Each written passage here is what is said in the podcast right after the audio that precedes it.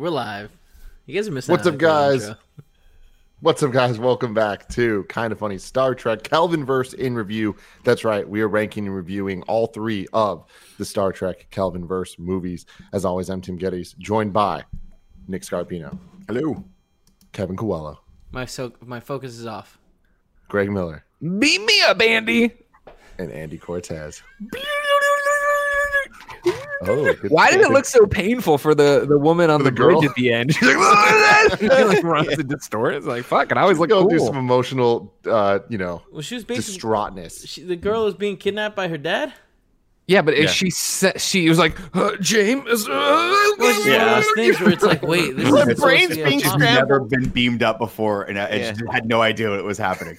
God, I guess, yeah. it's Yeah, fine. it Aren't, aren't RoboCop, the though. characters in Star You'd think in the refuse to do academy that? that'd be something they teach you. You go to beam me up school, right? And this is what it's, the transcoder is going to feel like. It's Now- going to tear you apart at the guys, molecular level. It's going to be extremely painful. Don't Guys, don't about it. freak out, but we're going to departicleize you. We're going to take you down to your atoms and then Mhm. put those atoms into space. And either, I mean, there's also, by the way, a school of thought on this that says that every time you get transported, it kills you and forms a new version of you on the ship. Yeah. So it's possible that the one that we saw, the the the, uh, the version of I forget what's the doctor's name? What's her name? Um, Marcus.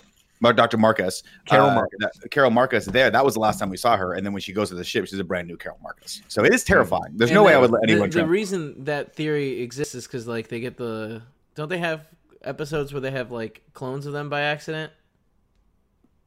Well, I just don't know. Like, I don't know Star if it's Trek ever expressly stated. I don't. I, I forget how the actual transportation happens. If it actually beams the particles of you and reconfigures you, or I don't know how that works. It either must, way, it must. Here's be my thing: if they're Got it, right? me and, re- if, and giving me a new me on the other end, which I I understand and respect, can are they making it like I got no cholesterol in there? Am I a I'm brand glad you new body? respected, Greg. Can they?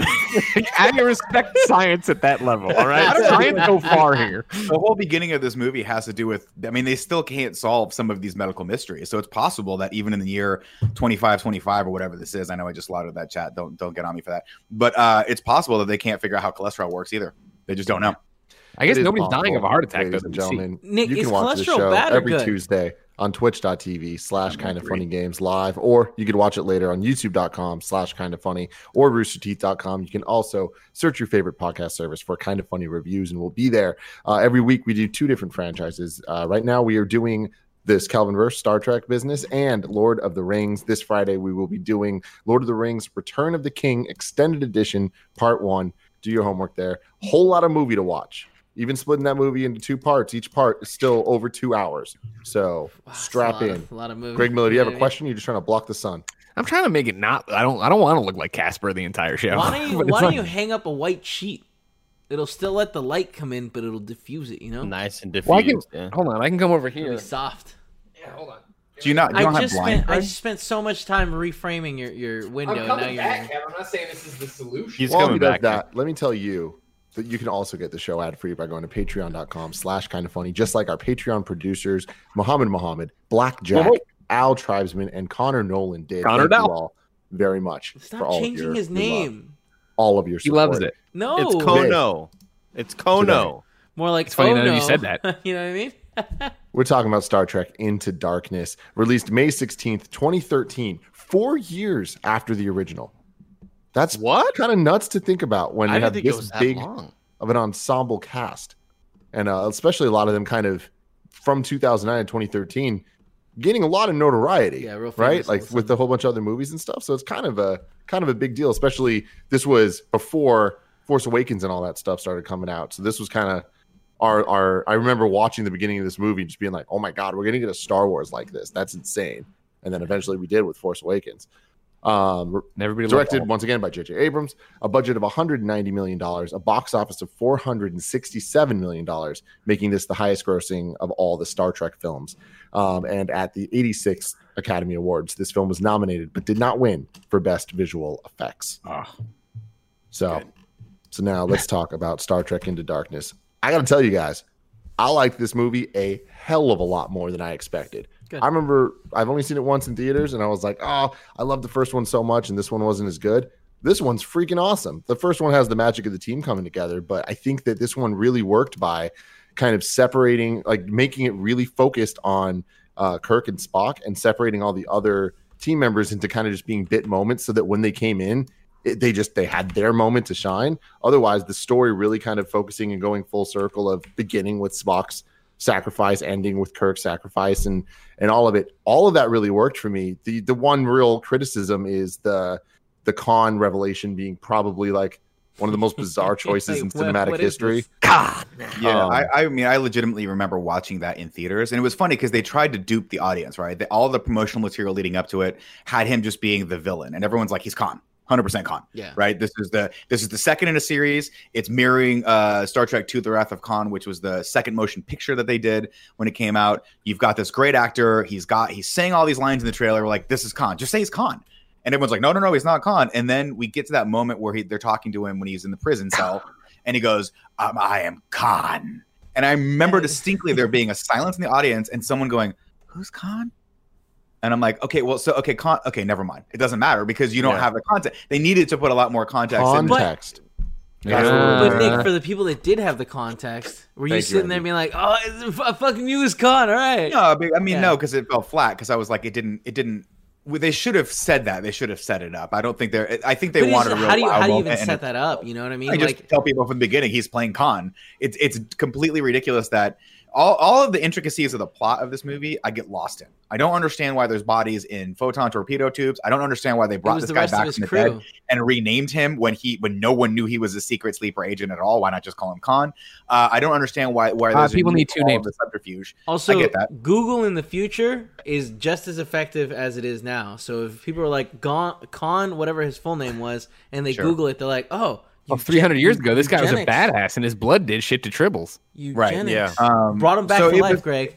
it's definitely a letdown, and it's definitely a letdown just from the fact that like I think Benedict Cumberbatch is so awesome in this role that I'm just like it's fine, just let him be Khan. Why did we need to have their? I get it, They're, wanted to have a wow moment, but it just it just doesn't work. I That's my I thing. like. I think that moment sorry. didn't work, but I think everything Yeah. else. Did. Yeah. It was Oh, just yeah, I mean, weird that they they, so if they just if they just didn't hang on it for the three seconds they did, it wouldn't have bothered me at all. It's just like, okay, cool, you're a bad guy and you're just telling your name now. But yeah, it, because of that, it was just like way too much emphasis where it's distracting, and it's like it it doesn't feel like it served any audience because the people that knew didn't care, the people that didn't know were like, why'd you do that? confused. And Yeah. I think Sorry, that's Andy, always, didn't that's mean to always cut the hard off. point, right? Which is that in 2009 they rebooted this franchise and brought it to a whole new generation of people. Tim, you even said so yourself. You watched it when you were in, in 2009. You were like, "Holy shit, this is great! Everyone needs to see this." But man, the last reference to Khan in a in a, in a serious fashion was probably back in like 1985 or whenever the hell, Hmm. uh, or 1982, whenever Star Trek II: Wrath of Khan came out. So it's it's a tough hill to, to climb. I think they could have approached it better. But Andy, we did get Zachary Quinto going, Khan, which was really really cool. Like that, That was, was. No. Interesting. That wasn't That was interesting. So I uh I I've, I think I've only seen this movie twice now. I think this is the second time I've I've watched it, and uh, this is the classic sort of falls apart in the third act for me, where I just I, I loved everything leading up to it. I love all of the the dynamics between Spock and Kirk. I, I again, these are just fun characters that have hilarious writing and and funny quippy lines and back and forths. And Karl Urban's still at it, and and we got uh and, and uh, I lo- I love him and um Nyota fighting, you know, all that argument stuff. And you know when they're when Kirk and uh, Uhura are inside I of the it. little room, and then the door opens and Spock is there, Yeah. and they're just they're just fun, ru- Like fun writing. burning?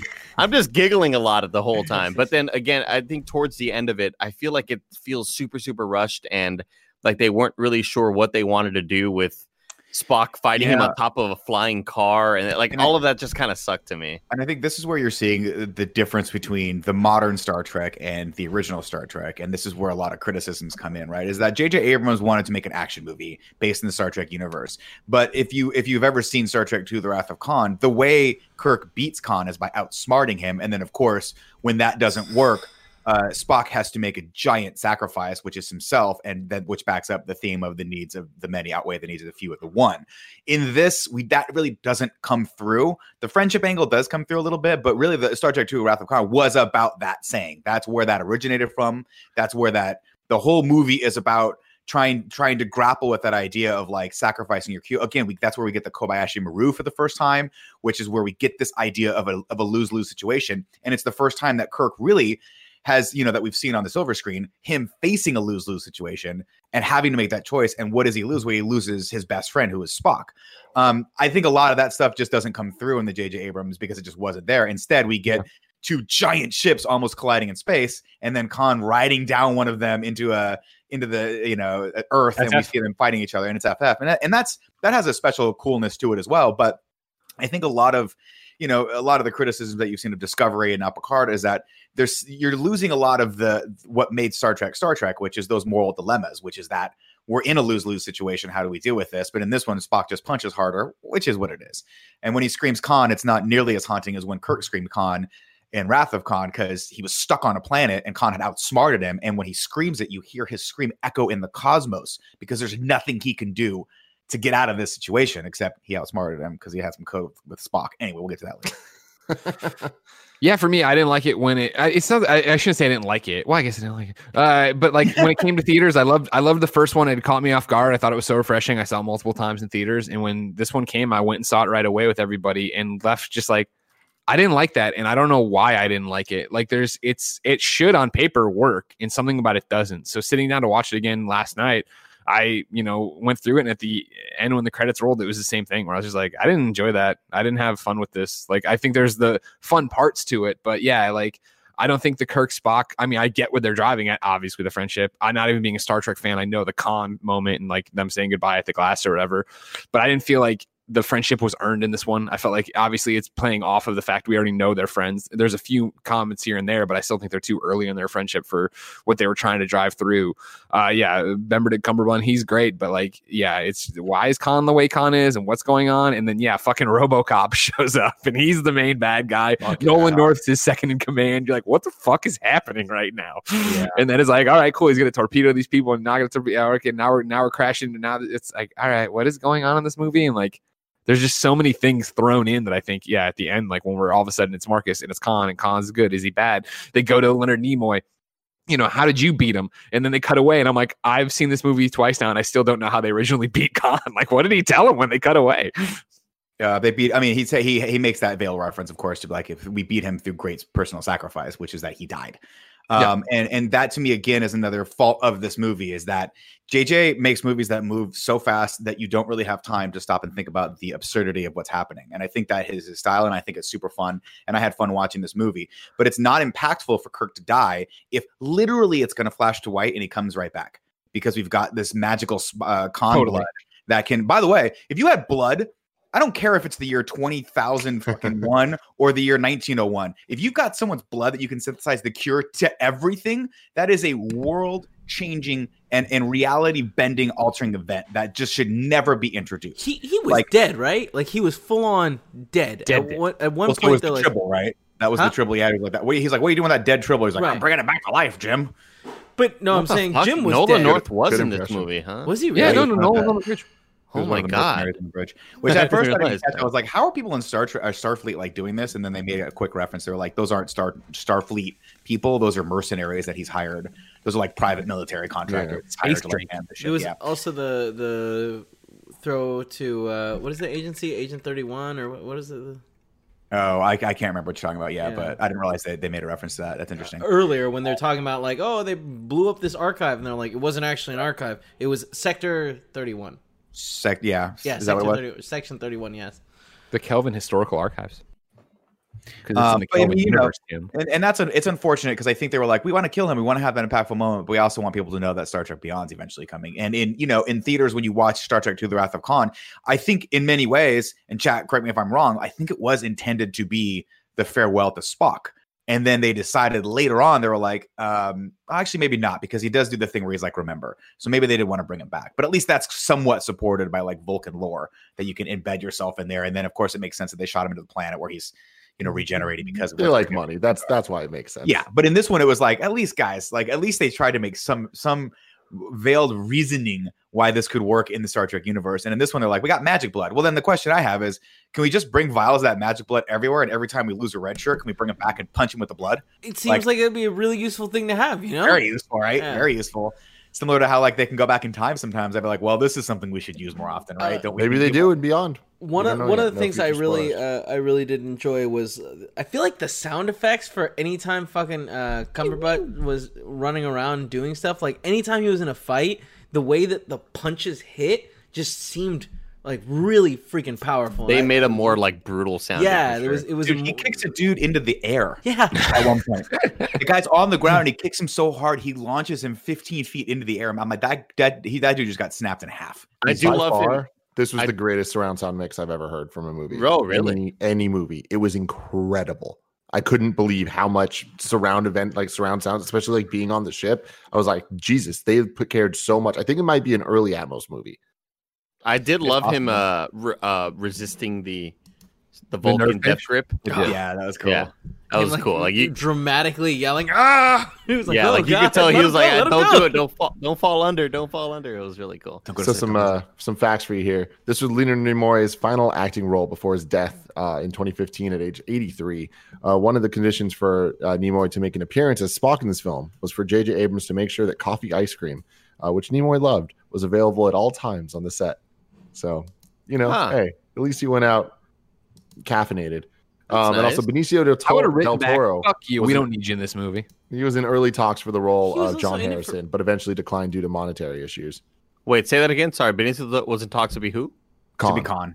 Oh, cool. Okay. which could have been fucking cool. I, I'm was really dope though. yeah. I'm really happy they went the way they did though.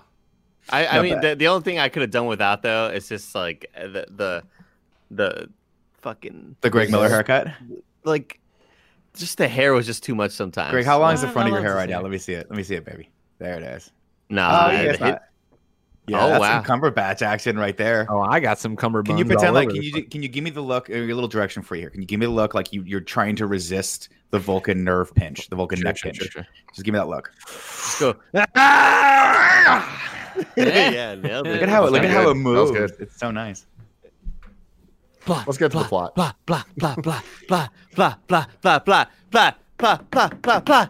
Benedict Cumberbatch, he's over here. Con- All right, everybody, welcome to the red fucking planet, not Mars. This fucking tree place, man. Why is it all saturated like this? I love it. You walked So into an Instagram filter, you know what I mean? Anyways, it's all red and people are running, running around and they're in robes. And uh, one dude's running, and then all these natives are chasing him. And they're running and they're in like yellow robes and, and, and they have like uh, mud all over themselves. And so everybody's just running around. And uh, the one dude in the gray robe runs into another dude with the gray robe. And guess what? It's Bones and Kirk. And they took this thing and they're running. And why are they stealing? When they're Starfleet, they're not stealing, everybody. Joke's on you, idiot. They're trying to get the populace away from the volcano that's about to explode Mhm. and just destroy everything.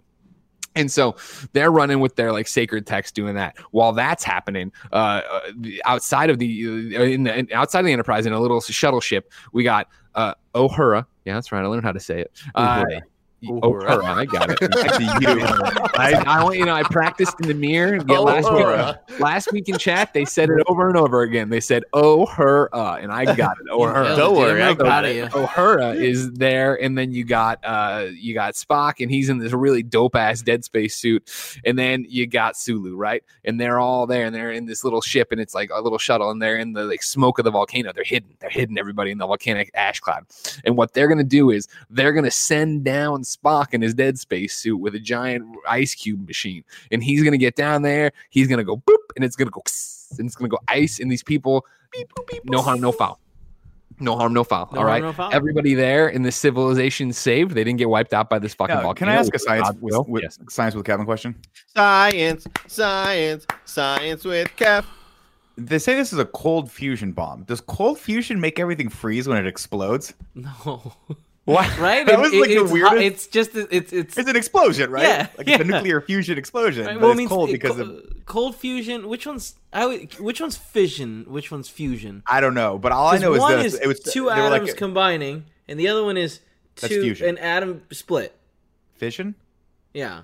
One of them's a Marvel character. I don't Fission know. mailed. But all I know is that they were like, you you you launched a cold fusion bomb, and I was like, I think you just needed to come It's up just with the a better word term for that. cold, right? Like an ice bomb would have been a better idea. But anyway, sorry, continue, Greg.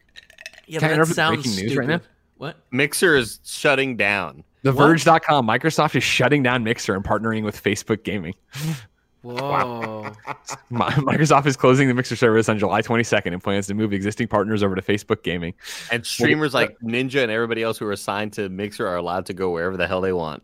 Holy oh, They just, yeah, they just cashed out. Good for them. I wonder if their deals like Remember when I made fun of him at that E3? I made fun of Mixer, and everybody's like, "No, actually, Greg, jokes on you. I win again." We got to look at Craig's Twitter dance. He's doing it.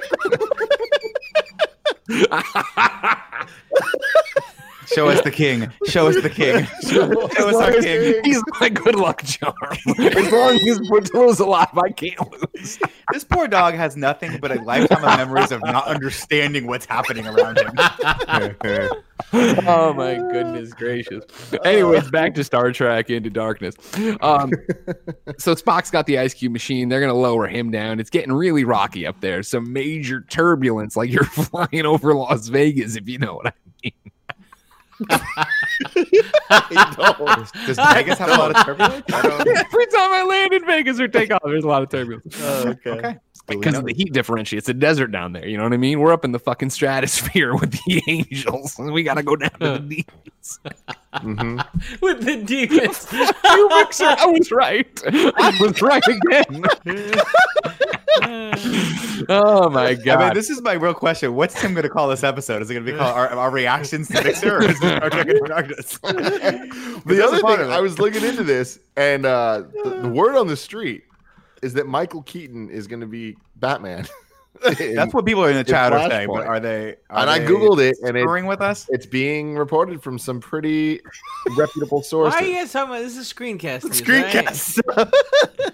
no, it's suck. fine. We're just doing all shows at once now. this can be I'm fine with uploaded three times with different headlines. It's fine. We Hey, hey Nick, let's play Operation. okay, perfect. I'll get it. I'll get it real quick. Holy shit! If that, that is fucking insane, That would be amazing. happens. I will be so happy. It's not Greg. It's not how I wanted it to happen, but I support that it's happening. Thank you. I appreciate that. Jodicus Should make says- Kingdom come. So Jodicus in chat says they finally broke. we did, man. we got sick of just breaking up the shows. We're It's still been. gonna do Do you guys realize that? I, th- I think my, my wife told me this, and I could be wrong about it, but because sometimes I don't listen as good as I should. But she said it's been hundred days since we started quarantine.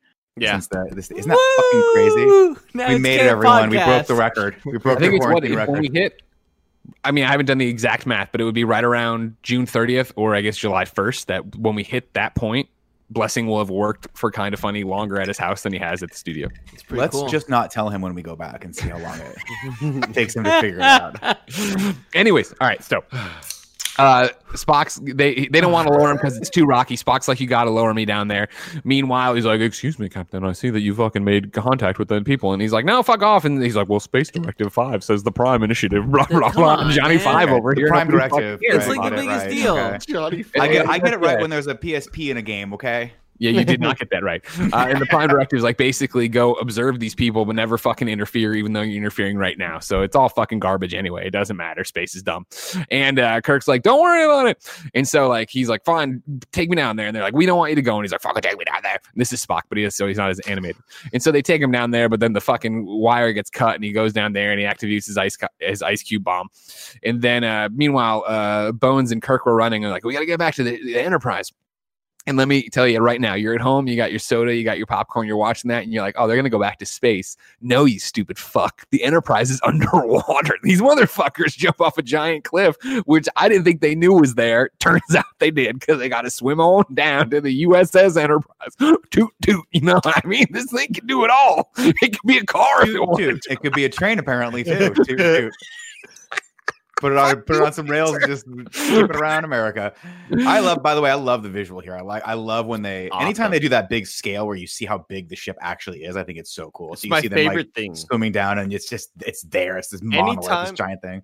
anytime a movie does that, and I always think of, I'll always remember my dad watching Prometheus. He's like, I don't love this movie, but whenever there's like a giant ass scale and you see the tiny little people around it, and they have that shot also underwater where they are like swimming towards the ship, towards it, like it's just it's Andy, awesome, dude. It's it's like when they're on the boat in the Fellowship of the Ring, and they go between those giant statues of the Gondor kings. It's so Look how small they are. It's They're incredible. tiny. How'd they get those statues up This there? Who made scene, those man. statues?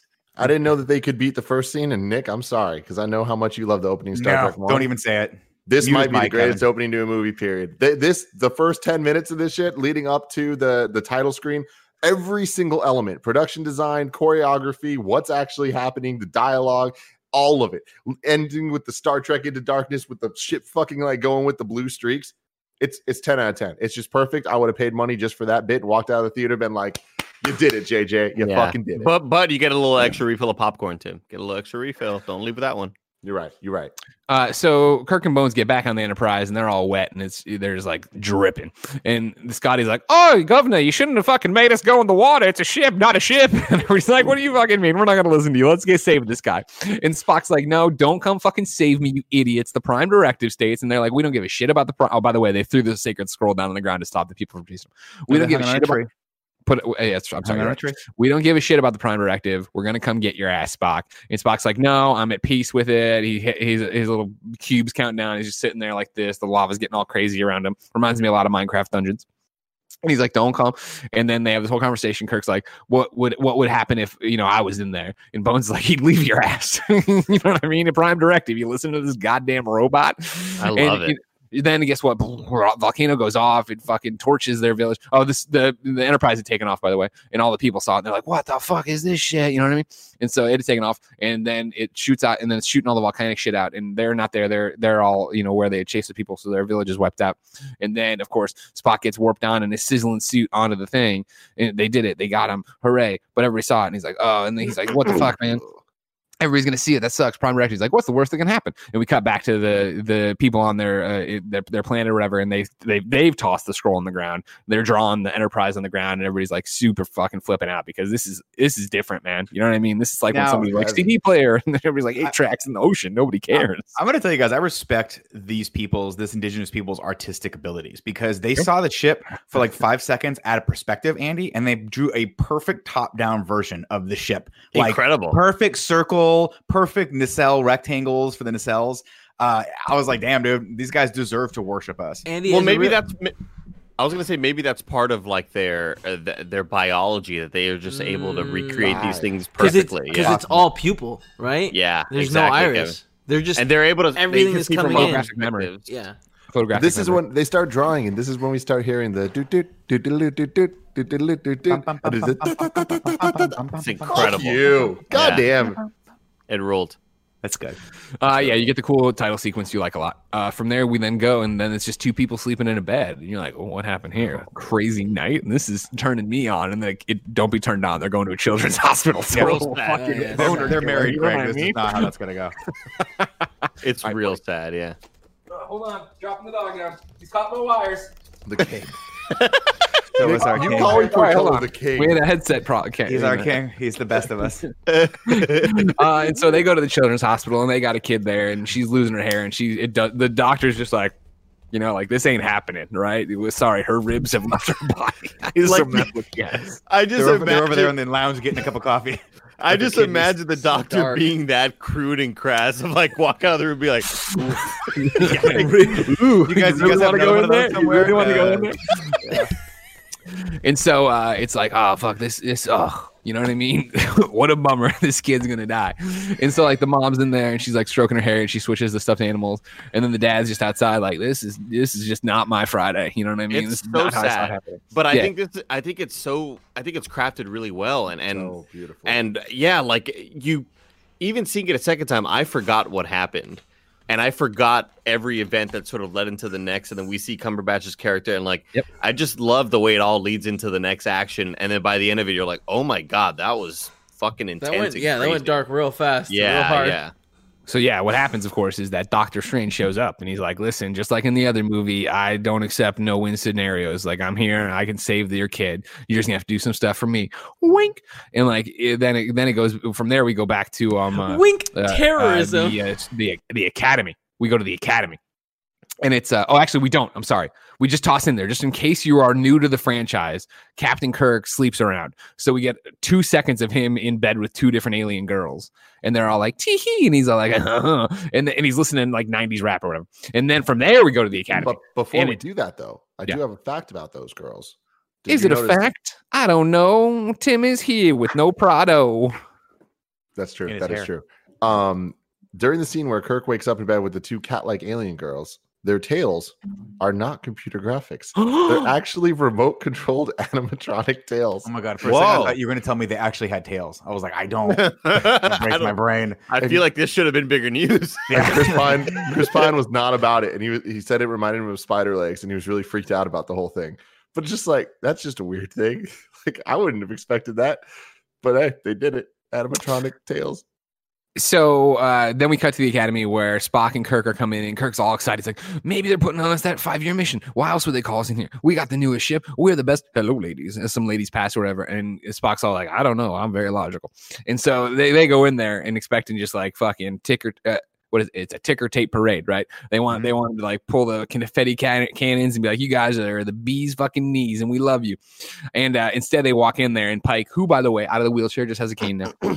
He's like, so what happened? Nothing fucking happened on this uh, planet, huh? Kirk's like, nope, totally normal, nothing to report. And then uh, he starts quoting Spock's report, and Kirk's like, you filed a report, and Spock's like, I thought you, I thought you would too. And it's like, no, you idiot, Spock, why would I do that? I saved your stupid life. That you know what I mean? Like that wasn't, that was against the Prime Directive protocol, right? And so it's like, ah, everybody's mad at each other. And Pike's like, yeah, you're fucking, you're a piece of shit. And he's like, Spock, go home for a second. And Spock goes home for a second. And then he's like, all right, you know what, Pike, here's the pro, or uh, the Kirk, you don't listen. You don't trust, you know, he's like, that's why you like me. He's like, I don't like you anymore for it. I can't do anything. The tribunal's meeting right now. They're taking away the Enterprise. You fucked up. You're going back to the Academy. I, I can't protect you anymore. You're a piece of garbo. But it's, like, oh. It's one of those things where I'm like, would they really send him back to the academy? He's been a captain for like a year. Wait, Does I- he go back to the But it's academy? like, you Like, does- out the end, it's like you called out at the end of the last movie, right? That like he actually had no training, right? He actually just got Yeah. promoted super quickly. but they still let him be captain forever. Like he's still on missions out in space, and I'm I just don't understand how like so you didn't demote him. I mean, eventually, of course, they demote him back to what the next logical step would be, which would be first officer. Because I assume once you're first officer, I think you're the rank of commander, and then once you're once you're pushed into captain, that's that's the next logical step. But like, cool. So he gets de- like you get demoted to first, but sending him back to being a cadet and a private, I'm like, just fire him. Like at that point, Wait, did they Why would- not? this doesn't make like, any sense. I, I thought that they like they. no, he said we're sending you back to the academy, and it's like, what? Oh, I don't. That makes no sense. Yeah, I, I yeah, I thought that they sent him to be the his first. No, he goes to the bar first whole and then drinks, section. and then Pike comes and says, "I fought for you, and now you can be my first officer." Ah. When I would have just been like, "Why don't you just demote him to first officer to begin with?" We have to have that scene where Kirk's drinking. The academy though. So Kirk gets his uh, dreams crushed or whatever, and then we jump back over to Benedict Cumberbund, and he ha- he draws his blood, he puts it in a vial, then he takes a ring and he puts that in this little cigar case. Then he gives that to the guy, the guy who's the dad, and then the dad goes over to his uh, daughter, and he takes the blood and he puts it into the water IV solution. Then he's like, "Cool, my, that's good," and he looks kind of like, and you're like, "What's wrong with him? That's a weird thing. Like, why wouldn't he be happy?"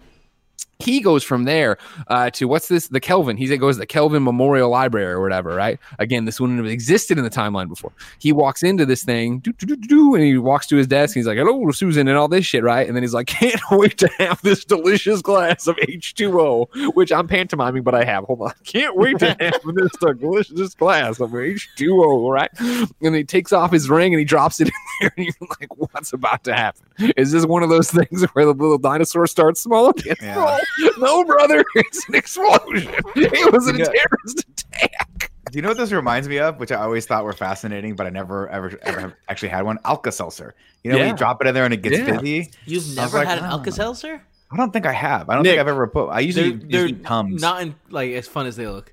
Nick, it's like an Emergen-C. You ever do the Emergen-C? What, like not the vitamins, but the actual fizzy turns No. your water into like an orangey beverage and it's super tasty. right? It's like Looks airborne. Oh, airborne. Yeah, it's like air, that's no, what I meant. emergencies Airborne. like that too. Oh no, but it doesn't fizz that way. I see. Yeah, I love- I love- awesome. I love this scene, especially being so close to the scene of the little girl being saved, because like both of them had like no dialogue. It was just Yeah. beautiful music Quick and action and really, you really, really great on. camera movements and just kind of like let you sit on people's face facial reactions and seeing what they're doing. And it just tells the story so well. And like just seeing uh when you see Cumberbatch for the first time, you're kind of like, oh, he's saving him, and then so immediately you're like, he's the fucking bad guy and he's in control of this. And I, I like that it sets up this. It's not a who done it. It's like we know who did it, but why and what did they do and what is what are they going to do next? And I, that's why I think that this movie worked for me, where the beginning was so strong of setting it up that I was just kind of along for the ride, and the action, like the last movie, just keeps on going and keeps keeps the ride chugging. Mm, Toot mm. toot. Toot Toot, toot, toot. as the U.S. Enterprise itself says. All right, so there's been this huge explosion then in London, right? Terrorist attack. That's fucked up. Um, we cut back over to San Francisco, right? And Kirk's drinking at a bar, uh, like a dive bar, like we saw him in the first movie. He's about to start hitting on this girl, and who shows up? William Pike. He sits down, orders the same uh, bourbon drink. Pike. Christopher Pike. I'm sorry. I'll show. I'll put respect on the name next time. Thank you. Um, he sits down and he's just like, I knew I'd find you here. I know you better than I know yourself. This is much like the bar I met you in the first. And they recap the movie we just saw, right? Of the, they do a much worse job than I did, right? Because they're talking about the cupcake fight, but they never call him cupcake once. You know what I mean, Pike? Don't come in here and drink my Kool Aid. You don't see me out there hosting things. Jen, do you see me out there in movies? No, you don't. You see me here doing the re. He's like, what am I doing Show us our king. Show us our He king. just wants her coffee. You know what I mean? Show us our king. what a day. oh my god. yeah, okay. Okay. Let him go. He'll cry himself out. Laugh himself out. Hey, uh, Nick. Anyways, Pike's like, yeah, it was a good fight. It wasn't a good fight. They argue for a while. You know what I mean? It's it's jovial, uh, but it's you know same same shit as always. I see something in you, kind of thing. That's why uh, you know they've given me the Enterprise. Uh, I'm gonna go. I'm asking you to be. I'm asking you to be my first officer. Yeah. That's He's so like, funny. oh, that's really cool. That's impressive. Me, yeah. And he's like, oh, yeah. I still can make a case when I need to make a case to Marcus. They say Marcus. Guys, does it look kid. Does it look like Tim has a handlebar mustache kind of? He does a little, yeah. Um, No, I, how would he do that? Yeah, he's- I, I I think these two scenes are really good, and I think, but I think I, I hate that they're kind of that close together because they're sort of like, oh, conflict set up and then easy resolution. but the idea defeat. behind this is obviously what the theme of the movie is trying to be about, which is that Kirk just doesn't get that at some point he's going to hit, he's going to have to sacrifice something. He's going to have to make a, a tough choice, and he thinks it's because he's so skilled that he hasn't done it yet. But Pike says that's just sheer dumb luck that you haven't been put into one of these situations. Um, and then, of course, we also get what I think is a very endearing line, which is where I- I'm going to slaughter right now. But Kirk says, "Thank you," and he goes, "You're welcome, son," or something like that. And he, when he when he says "son," he says it kind of like, "Yeah, I, I know, I get that I'm a surrogate father for you because you never had one," which makes it the, the his death five seconds later all the more impactful. Yeah, and he like turns away, choked up at one point. Uh, Kirk does, and he's like, "Oh, speechless." Huh? You know, I never thought I'd see that day. Um, and so yeah, they're just chilling. It's like this is all great news. Let's get fucking blitzed. But his little communicator goes off, and he's like, "Oh my god!" Like they're calling. Oh my god, they're calling section seventy six to the quad bench or whatever. I don't know. Fuck what Oh, he says, but he's like, "This is a bad. This is bad." you know what I mean? To me, an audience member sitting there watching this Afghan on my lap, I'm like, "Oh shit!" They're getting an emergency meeting call. That ain't good. And so they go there. And uh, they're all walking in, and Kirk's walking in, and Spock's walking in, and he's like, "Oh man, thanks again for fucking me over with the goddamn report or whatever." And he's like, "I thought you would have done it." Blah, blah, blah, blah. And he's like, "Well, they took away the Enterprise," and he keeps calling him Captain. He's like, "Don't call me Captain anymore. I'm not Captain anymore." Uh, he took away the Enterprise, yada yada yada. And he's like, "Do you know how I saved you on that planet, Spock?" And he's like, "Oh, I," well," and he's like, "Ah, you don't get it," and he walks away. Oh, and then Spock's new boss comes over and he's like, You're with me now, Spock. He's like, Okay. And so they walk into this giant meeting room and they all sit down at this giant oval table. And yeah, there he is, Marcus, man, fucking Terminator himself. Can you believe it? Mhm. When you saw this, Nick, could you believe Peter Weller came out of retirement for this flick? I mean, first off, he didn't come out of retirement for that. He was doing episodes of Psych long before this as the Yin and He Yang He hasn't killer. done anything since the third Robocop, and here he is. Uh, he was in the second RoboCop. I don't believe he was in the third RoboCop, unfortunately. But no, it's awesome seeing uh, Peter Weller on screen and just hearing his voice, that iconic RoboCop Peter Weller voice, is really really cool. But it's one of those things that the second he came on screen and the second that I realized they cast Peter Weller as Marcus, I was like, he's the bad guy. You're a bad guy. And This and guy's not a bad guy. Skip it ahead just a little bit where they get to this, like they're in the room and he's like, it's bright room and he walks and he's touching all the different ships and oh, here's the big black ship because I'm the bad guy. I'm gonna point. at Yeah, it. it's like okay, a little on the nose there with all of this, but he's badass, so I'm down. I don't care. Yeah. yeah, he's so cool. And his Uh, ship is awesome. And they go in there and they start they start having this meeting and it's like oh this is fucked up that they blew it up and this the guy what yeah what's his they call him John Hamm what's it John Henderson Henderson called? Mr. John Hancock, John Harrison. John Harrison. All right. So John Hancock, like he was one of our dudes and we trained him and now he's gone rogue and like nobody's warped out of Earth space yet. So like he's clearly here somewhere. This is an old fashioned manhunt. And you're like, woo wee, we're gonna be around Earth doing Star Trek stuff. This is cool. But like as soon as like all this starts happening, Kirk immediately starts uh, turning uh, to Pike and he's like, I don't know. And Pike's like, shut the fuck up. I don't know. Shut the fuck up. And then like uh, from across the table, Robocop's like, you got something fucking to say, son? And he's like, yeah, it's just that like he was one of us, so he would know that if you call off Space Protocol 72 12 quad table that we'd all come to this room and right then like this fucking pink light hate and, that. and- I hate that part. I hate that that Kirk figures out the grand plan five seconds before it happens. I'm like, really? That's that's the conclusion you jump to? Is that a terrorist attack? Like that? There's so many other things that could have been possible in this, but th- th- I do want to say before we gloss over that I line that when that. he I like says, Oh, "We like that." too. Um, I, I just when- I like that uh, that Spock kind of immediately goes. Wait, oh, it was Spock, right? Yeah, Spock was in the room. Was he? Spock was Yeah, the he one, Spock was yeah. in the room. Spock is the one who Yeah. goes. It is weird that he did commandeer a ship that ha- doesn't have like Warp interstellar travel, space travel. Yeah, Yeah. warp travel. Like they, they all start putting it together. I don't know. I think it's I think it's kind of cool that you know Kirk is showing, hey, I kind of belong here. Yeah. This is why He's not you all just like good me so looking. much. He's smart too. Yeah. Well, I like. I I like that line right beforehand though, and, and Greg kind of gloss over it. But he has a great line of dialogue. Peter Weller was like, "And hunt this man down," and it reminds me of when he's like, "Dead or alive, you're coming with me." Like, fuck, They let say him be go get RoboCop this son of a again. bitch. Can we do twice in this RoboCop in review? Uh, no, because there's only two that are good. Maybe one day. That's up to Tim. But How many we, are there we, total, We do. man? We only do two. What's that? Okay. How many are there total? I think there's like five. Nice. Wow. They did a lot of straight to like DVD or straight to VHS for RoboCop movies. Robo and Peter Dog. Weller was like, "I don't want to do this shit anymore." Um, but yeah, it's cool. I'm sorry. Continue, Greg. Oh, no problem. I'm having a great time today, guys. Uh, so the room gets all pink and orangey and stuff, and Andy's like, "Yeah, it's cool." And he does that little tongue thing he does, and so then they just go. Started shooting lasers in there, and it was like, "Oh fuck! This is a terrible idea for a meeting room for secret things." And everybody's running around, and tables are flipping, and chairs. Were are you going talk? Were you talking about me? That I'm the one sticking my tongue. Okay. Yeah, you do that thing. You do, uh, eh, eh. Yeah, there it is. Talking. I love that thing. I love that tongue.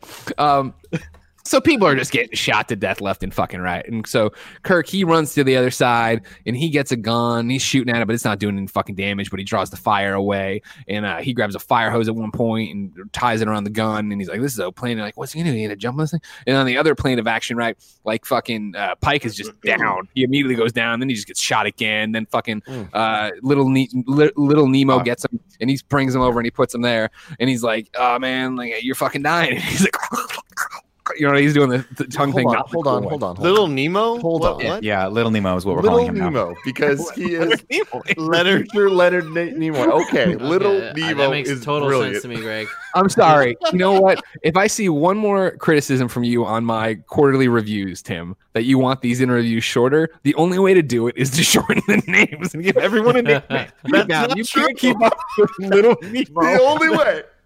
Yeah. Little Nemo, RoboCop. All right, that's what's happening Do you motherfuckers know how many goddamn tweets I got this weekend about saving party mode and bringing it back?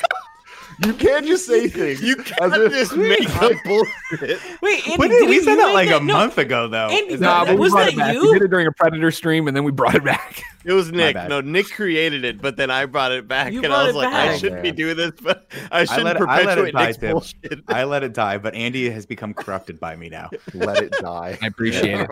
Uh, all right, so then yeah, little Nemo sees him dying, and he's like, "Ah, shit, fuck." And so he mind melds with him, right? And you're like, "Oh, what's he learning?" You know, you go back to the other thing though, and Kirk's like, "Fuck you," and he throws the gun, which then gets sucked into the turbine, which then sucks the the, the fire hose in, which then sucks the wall unit in, which then takes the plane down to the ground. And everybody's like, "Fucking got him." And so they go down there. They did not get him. He's gone, right? Like, Well, they, they have out that of that really, really dope scene where he, as the ship starts to go down, he looks at him, and we see the like fucking teleport rings coming Yeah. around him. Yeah, dope. But he and gives that's, him that and that's look. when you're, and that's when you're like, oh fuck, this He's is bigger chess. than we even thought. Yeah. so um from there uh uh spock and kirk go to see uh marcus and they walk in there and they're like this is what you're talking about where he's got all the ships laid out and we see like our current spacecrafts and then as they start getting crazy star trek spacecrafts I keep thinking Greg has a little man bun, but he doesn't. It's Oh, just it's a plant. just- Oh, yeah. um and so you know they're like listen we got a lead all right this guy has gone to this part of klingon nobody goes to Nestor and he's in this quadrant nobody's living The there part right? of Klingon no And one's so, going to. like, Necessophiles. there. Let's go get him. Let's go get him. Let's go get him. And Marcus is like, we can't do that. You know, we can't do that. It's going to be, it'll be it'll be war. We're already on the verge. Or no, I'm sorry, Spock's like, you're going to be war, you know, verge of war with Klingons. And Marcus is all like, I'm Robocop. And like, listen, man, we're already there. We're already. If you ask me, it's already started. We're already fighting the Klingons. So like, I'm not too scared about this. You said nobody. You said there's only one life signature in there, right? Yeah, great.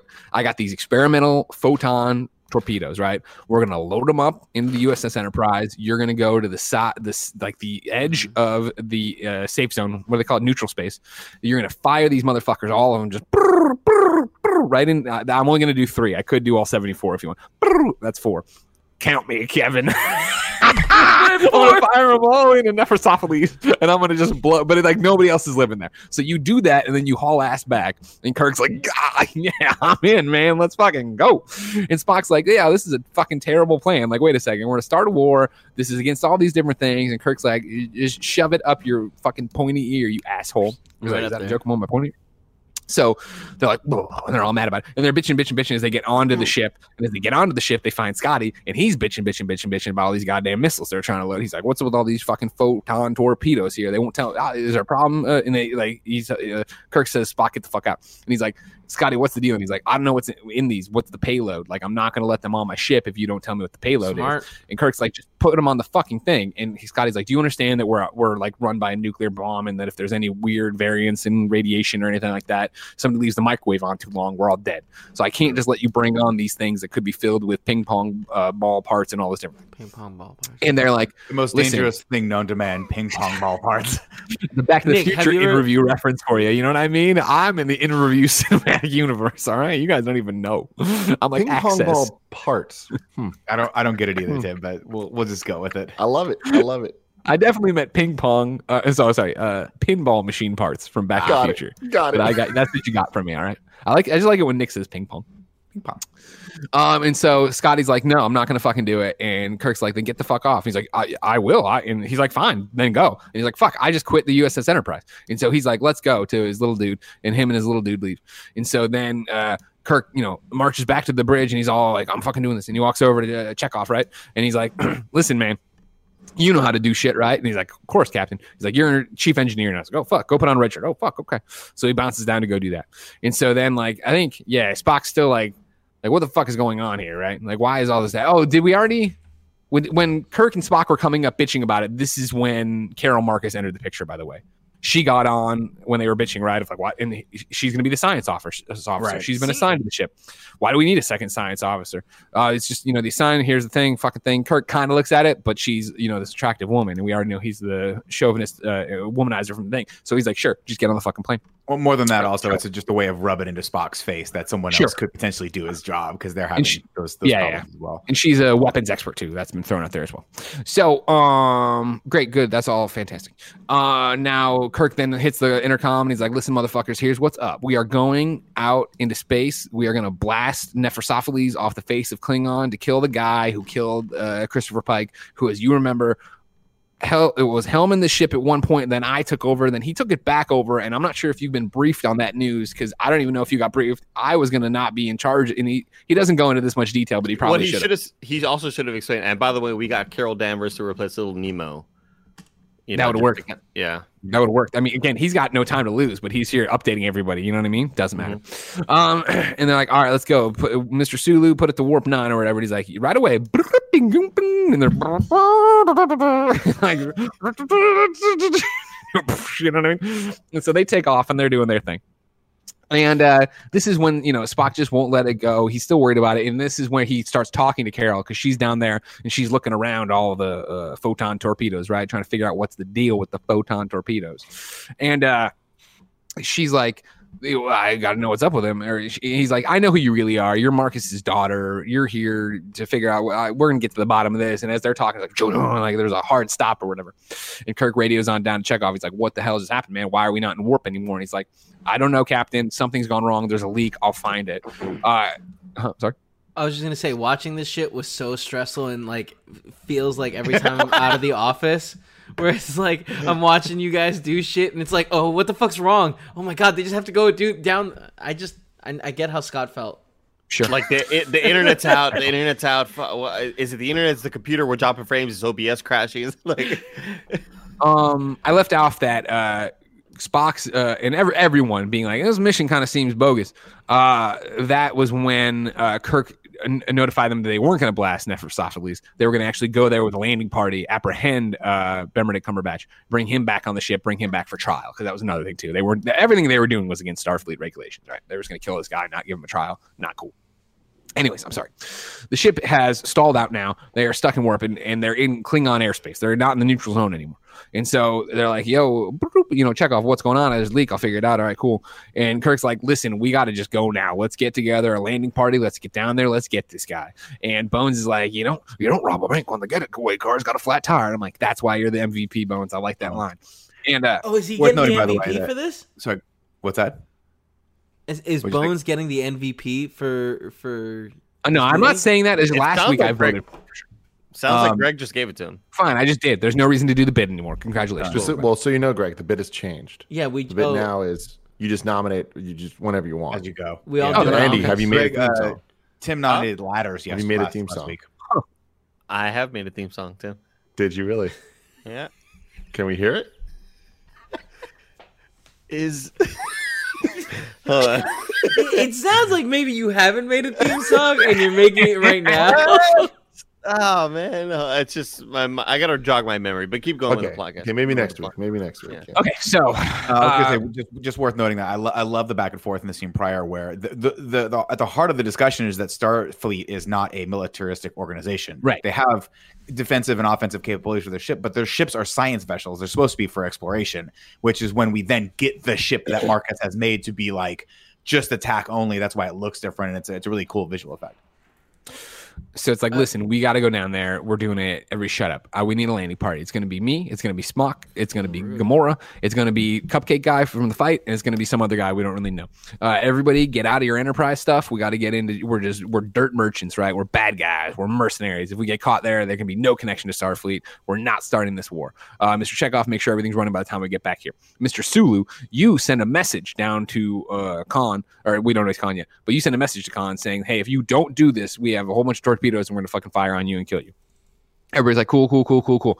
Uh, the mercenary team they leave. Uh, Sulu does the radio thing and he just delivers a hell of a performance here from John Cho, who's just like, "I will fuck you up." Like, don't fuck with me, right? And it's funny too because Bones didn't believe in him, right? You just you sat him down with no cards and told him to bluff. Uh, but then he does it and he's like, "Remind me not to piss you off, Mister Sulu." And it's like, "Yeah, fucking crushed it." And uh, then, uh, so yeah, then our our people get down there and they're gonna land, but then guess what? They're getting pursued by bad guys. Lots of Klingons. They or one Klingon pops up and they do this whole flying around space chase and like boo doo doo right, and they're going all crazy and they go through a really tight thing and they lose the space car and you're thinking like, man, they got away from these Klingons. Not so fast, sir. There's a million other Klingon ships there. They land they're surrounded, Klingons yelling, and they're like, fuck, what are we gonna do? You know, they got like little phasers and stuff. And oh her uh is like, you know what? Let me go out there. I speak Klingon. I'll get out there. I'll talk to them. I'll settle all this. No big deal. And they're like, I don't know. She's like, I'm going. Oh, this is what we talked about earlier. The tr- the trouble between uh the, the funniest part in this the elevator right where it when Kirk realized that uh, Gamora and Spock were fighting, and then when they ran into Spock and they started being quiet, and then when they got on the ship right, he had been he had asked them like it was going to be a problem. They're like, no. And on the ship ride down right, they started arguing it. about it Yes. Love and it. how sh- how he had uh, no problem leaving himself there to die, right? And this is where I think does Spock say it all here about like why you know it's Yeah. not that I am not afraid of emotion or whatever. It's like I saw my entire planet die, and that's when I said I would never feel again, kind of thing. So it's not that I don't have emotion; it's that I just don't show it or, or some shit like that. No, it's that It's he feels just- them too deeply. That's the problem. Is that he's like, I, go, I, well, I was in such a bad place, and then he goes. I think I don't know if it's here that he talks about it, but he did, and I think we glossed over it. But he does the the mind meld with Pike as he's dying, just to feel what he We felt. did talk about that. Yeah, Such okay. a weird uh, thing. No, we didn't talk about what he brings out of it in this conversation, though. Yeah, okay. So I mean, that's the whole point where he's like, when I when I felt that, I I I know what it feels lost, and I don't want to feel that because I feel so deeply. Because Vulcans, just like every like they feel deeper, they're stronger, they think you know they're they, Yeah. they experience all these emotions way way crazier. So that's why he has to shut himself off because he cares so much for Uhura that if anything were to happen, he'd go fucking nuclear, like we see him do at the very end of this movie, where he just starts pounding Khan in the face, Yeah. Punching harder at it. I do. I, again, I just love all the back and forths though. I love. Oh, yeah. I love. I love uh, Chris Pine being there and be like, guys, do we have to do this right now? Okay, all right. He's Yeah, just like, it's just so damn and the funny. captain feels the same way. That's not true. Well, actually, Yeah. it is true. That- that- yeah, again, it's just I, I love the, the the writing in here is just so great. It's so Guardians to me, you know. Yeah, it, and it's also like it's so good because in this movie, I think that's what Tim's responding to. It's so fun because it's a bunch of people who are friends that are trying to be professional, and then at moments have those professional relationships, but then at other moments just drop the pretense completely and are like Yeah. it's like a group of friends talking at a movie. You know, Yeah. it's, it, it's a fun vibe. And uh, Anyways, a fun. Speaking of fun vibes, this little section here, there when they get to the Klingons uh, bit, uh, part of this was directed by Edgar Wright, uncredited, but he's talked about it in uh, different podcasts and stuff. Hmm. Why was Why, that? do you, yeah, why does that happen? Why does why does a director Um, come into film? Connection to Simon Pegg. I think it was just like a fun thing. I think he came in to direct a shot. Like I think it wasn't like a, he needed to. It was more of a Oh, okay. So it's not like when like I forget what it was. There was a story. Maybe it was Peter Jackson or someone else that was so tired that he Yeah, no, actually it's not asked like that. one of his friends to come direct for a day so he could sleep. I think it was more like I imagine JJ was still on set. Like I, I imagine it was Okay. like, oh, hey, I do you would be. wanna I'm like, wait, if Edgar Wright's coming on set, I'm definitely gonna hang out and watch this happen. That's That'd be so fun. cool. So, uh, oh, oh, hurrah. Is like, I'm gonna go, I'm gonna fucking go do this. I'm gonna go talk to him. She walks out there and she's all talking Klingon to this guy, and he takes off his mask. Nick, how do we like the Klingon look? I think it's awesome. Um, I think it's it's a cool take on it, and I think it's mirrored that sort of look as kind of they continued that in Discovery, which is cool. It's like I, I like the no hair Klingons, just badass looking with the with the uh, kind of I don't think it's an exoskeleton, but whatever the ridge is called. Yeah, I think it's cool. Um, and they're basically, she's basically like, listen, you know, we're here to hunt this guy. He's a he's a danger to you. He'll kill all of you. And they're like, we don't fucking care. And as they're saying, like shots start happening, like, oh shit, it's fucking him. And so everybody's getting just shot to death by Benedict Cumberbatch. He's got like a fucking, he's got a Gatling gun, he's got a pistol, he's doing cartwheels. Everybody's like, what the fuck is this? Whoa! Like, Who is this Matrix motherfucker right now? Uh, and meanwhile, he has yeah, like a mini gun in one hand and a Yeah. bigger gun in another hand, and he's just shooting at people, and no one. He's just standing elevated for everyone to see, and not one Klingon can get a shot off at this guy. Greg, you know what it reminded me of? When Garrus is uh, ah, in Arch- Mass Effect Archangel. 2. Archangel, don't- yeah. Don't bring in an inferior series into this, okay? Wow. Yeah. Wow. uh well there you have it uh so yeah like our star trek folks the enterprise folks they're fighting down there and they're barely holding their own they're getting you know klingons are kicking their ass for not well they're they're fighting whereas uh, cumberbatch has got no problem with anybody he's just fucking everybody up just destroying them and so eventually he saves them and then comes down or he shoots the gun out of sue no spock's hand and then he comes down there and he could easily kill everybody right now. And he just points the gun at him and goes how many torpedoes did you say you had? And they're like 74 and he drops his stuff and he's like i surrender and you're like, all right, he's up to something. Yeah, he's I- pulling the Loki Avengers move. Something's going on here. I- Immediately, it's like, what? Like, this feels so unsafe. And then Pine just unloads on his face Yeah. and doesn't make a dent, doesn't scratch him. And Yeah. he's just He keeps standing there with his, He just he's standing there there with his weird ass taking hair. And it's like, everyone's, hey, uh, Cumberbatch, how about you just do one of these every once in a while, right? Like, I like- if we if we had that hair, that's exactly what we would do. We would let it fall and just stare through it. No, but here's the here's the the problem. I- It's it's the it's the thing that Tim was mentioning on another on one of the KF podcasts. I want it to look like um Homeboy from Uncharted 4. I want it to look Yeah. like Rafe Adler. Ah. But like where it's like still back, but there's still some kind of fall not the whole damn thing, bro. Like, you know, it's just yeah, Yeah, that's too Fall Out Boy. Yeah, exactly. Looks like Pete Wentz out here.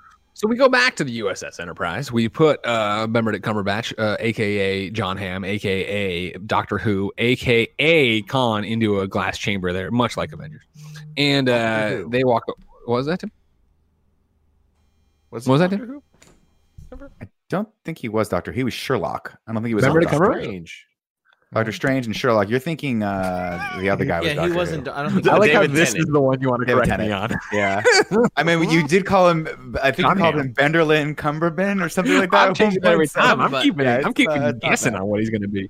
Yeah. Uh, anyways, so Doctor Who's he's locked away, Okay. and Let's uh, they come over and they're like, "What's your fucking deal?" And I don't even remember what he says at this point. Maybe he says it, maybe he doesn't. And eventually, they have him stick his arm out. They take his blood. I love this Um, effect, by the way, where he puts the little device on it and opens the hole. So in, cool. in the thing. I'm like, that's fucking rad. That's awesome That's cool. technology. And so, yeah, he's like, I freak. Does he lay it all out here? He definitely gives the coordinates Yeah. of like, hey, no, no, he this gives the coordinates first, and then and then he, I think he tells him who he is. Because when he remember when he comes back, he's like, "Who the fuck are you? What's going on? Who are these people?" Because they open up Oh the yes, tube and he's like, the check people. the torpedoes. Check the torpedoes, and here's and here the coordinates. the coordinates. Right, At which right, right, point, right. Kirk goes, "I got to call my boy Scotty," and then we He get the best. Scotty. He was out drinking at the port of San Francisco with his Now, okay, now, now, now, Greg, I'm going to tell you this because you know this is something I like, and I want you to know when we're done with quarantine, we're going to go out for a cocktail and we're going to get some of these. There's a little bowl on the table of olives, like good, like an all. You know, when you go to a nice restaurant, you get a good cocktail. Say, would you like a little Sure. olive appetizer? And you go, you know what? For ten dollars, I think it is worth having pi- uh, olives that haven't been depitted that I'll forget. I'll, I'll fucking know when I order them, but then I'll immediately forget and then I bite into the first one and chip a tooth. But the cocktail is what helps me forget about Right. that. Right. That's what we're gonna do when we're done with quarantine. Wow, that's Yes. great. also, looking I'm gonna put Scotty as MVP because Scotty, from this point out, is the best part of this whole movie. Wow. In, I in my back, I back opinion. you, Scott. All right. Tim, play the theme song. MVP of the series in space. There you go. And so uh, Scott, Scotty was really gets good, the Nick. That was coordinates. really he's like, I'm not gonna fucking do it, and I'll remember the numbers. What was the, se- the second one or third one again? He's like, "Well, you think I can't remember four numbers? What was the middle one?" Yeah. it's so good. And Simon so Pegg's they, timing is excellent. He debates for a while and then he's like all right cool let's fucking bounce. And so they're gonna go look into that thing for them.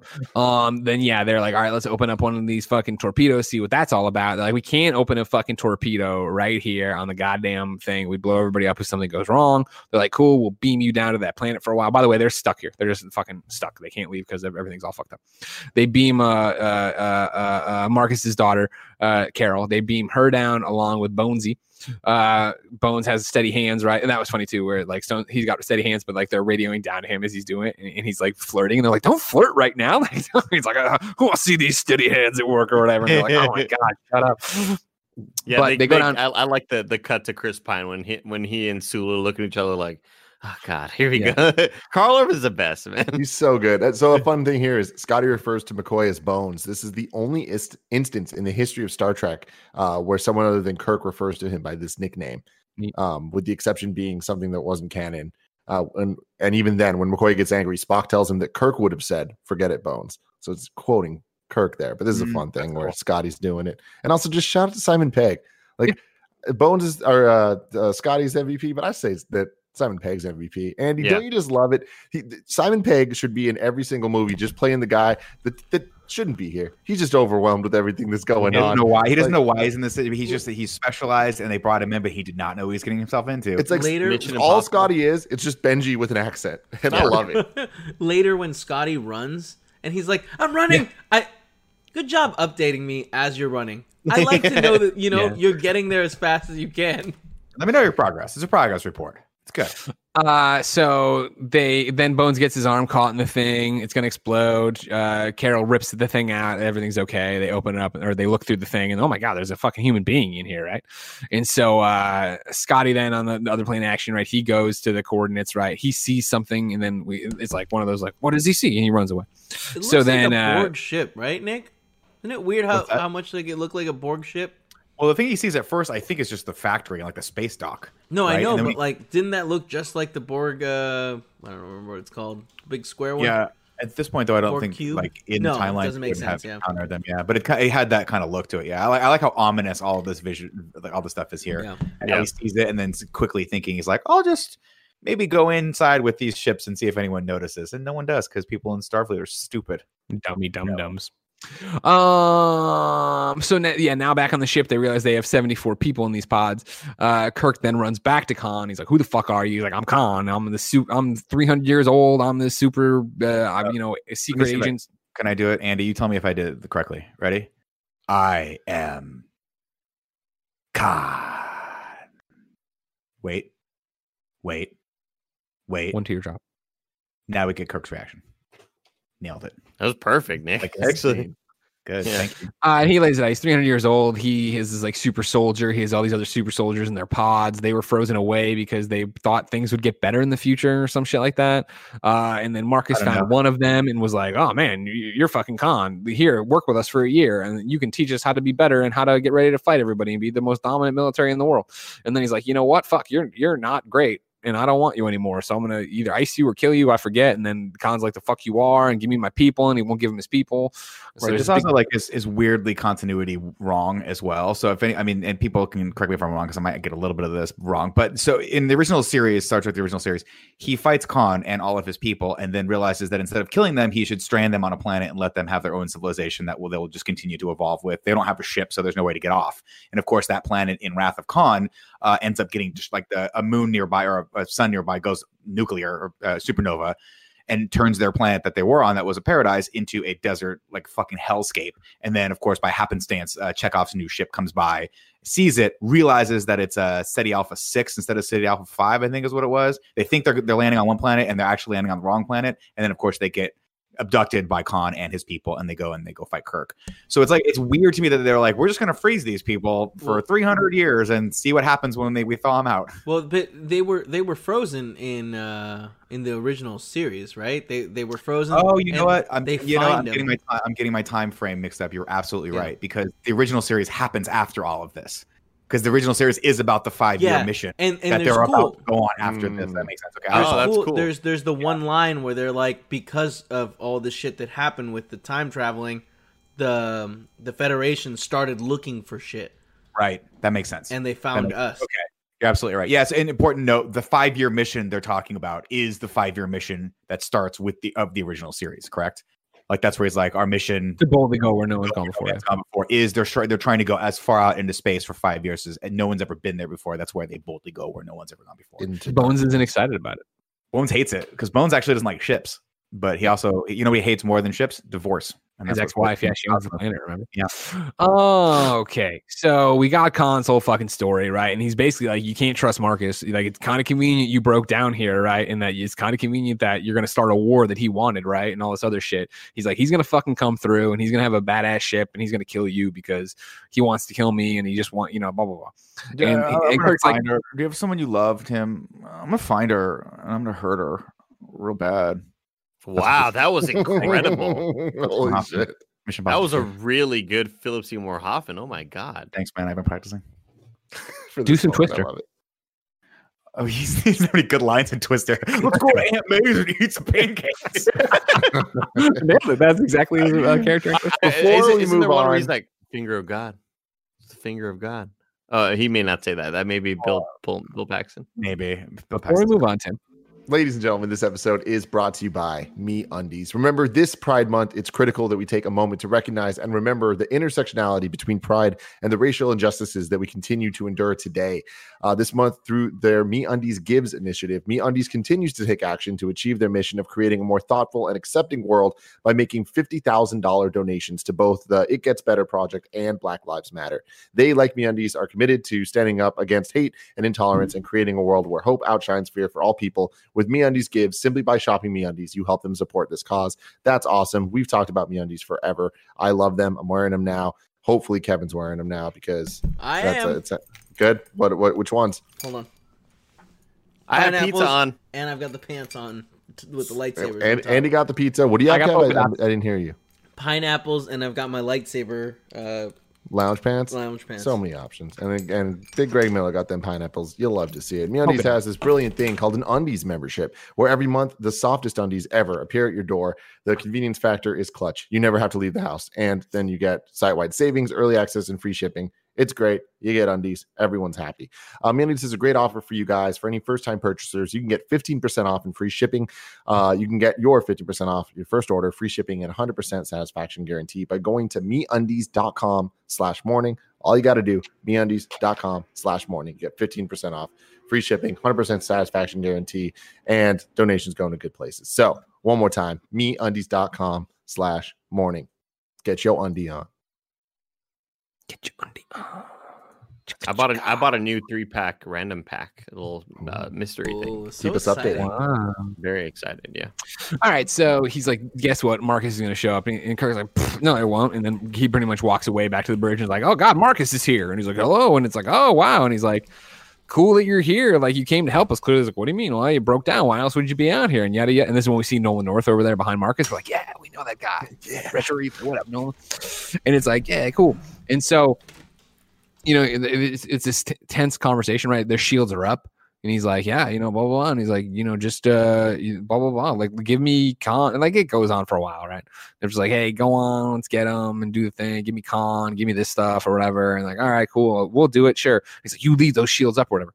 And so then they just make a run for it, right? Like, when they shoot off, and, and Mario's like, ah, you, you fucking kids. And so they're like, we're gone. This, this is perfect. And then, uh, uh, who is it? Is it Khan or is it, oh it's Scotty, right? Who Scotty? He's like, they're gonna catch up to you. He's like, Scotty, where are you? He's like, I'm on the fucking ship. I'm like, oh my god, that's fucking rad.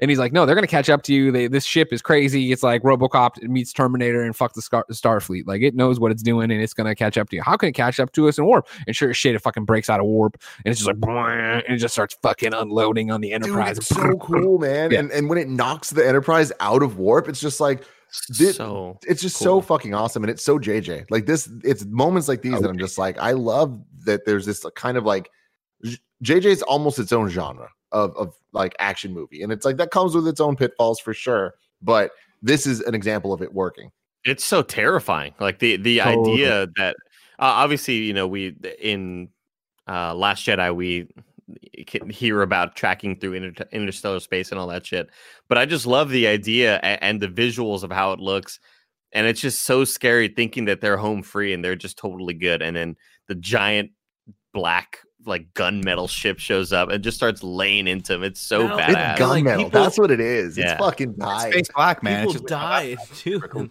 Yeah, that's the thing. We talked about it last week, right? Kind of glossed over. it. Couldn't, couldn't put it in the right point. but it is the awesome thing of uh, them getting sucked out the side of the thing, right? Yeah. And like really showing But the now it's in of space. hyperspace or whatever Yeah. the hell. They, Do you think they just keep going forever? I don't know, They get man. sucked out at the speed of light. Do you think their bodies just keep traveling at the speed of light forever? No, because the ship also falls out of uh, out of whatever it's what is it called? What it's, it's not hyperspace though, right? It's Warp speed, I think. warp is what speed. Yeah, so it's I don't know what warp they call it. drive. It It's- Tunnel. it's weird like obviously It's they cool. like the, the the rules of science are like completely bent and broken of No, I think like them think- of them hanging on like they're hanging out of a uh, Oh, of yeah. airplane or something but it's just terrifying to think about yeah what happened like it's terrifying to think of what happens when you're just floating off into space with no like with no way to get rescued but in warp speed what the fuck dude that's Yeah. so terrifying So yeah, they get blown up. They get sucked. He's just laying into him. He's blowing stuff up, right? And Carol's like, "You have to let me talk to him. If he knows I'm here, he won't let any of this happen to us, right? Whatever." And so uh, he's like, "All right." And they open up. She he opens up the channel. She's like, um, "Dad, it's me, Carol," or something like that. And like he gets, and then he just stops. And he's like, Carol, what are you doing on the ship or whatever?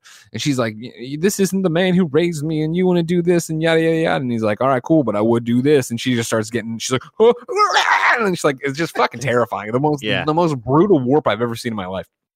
But she's beamed over there, and they're like, "Fuck!" So Kirk, he he's like, "Leave the shields up," and so he runs over to Khan, and he's like, "You got to fucking help me." And Khan's like, "Let me out of here," and I will, man. I know that ship. Let's get over there. Let's take them out. Uh, let's you know just fucking wreck shop on them, and then everything will be fine, and we can, you know, everything will be good.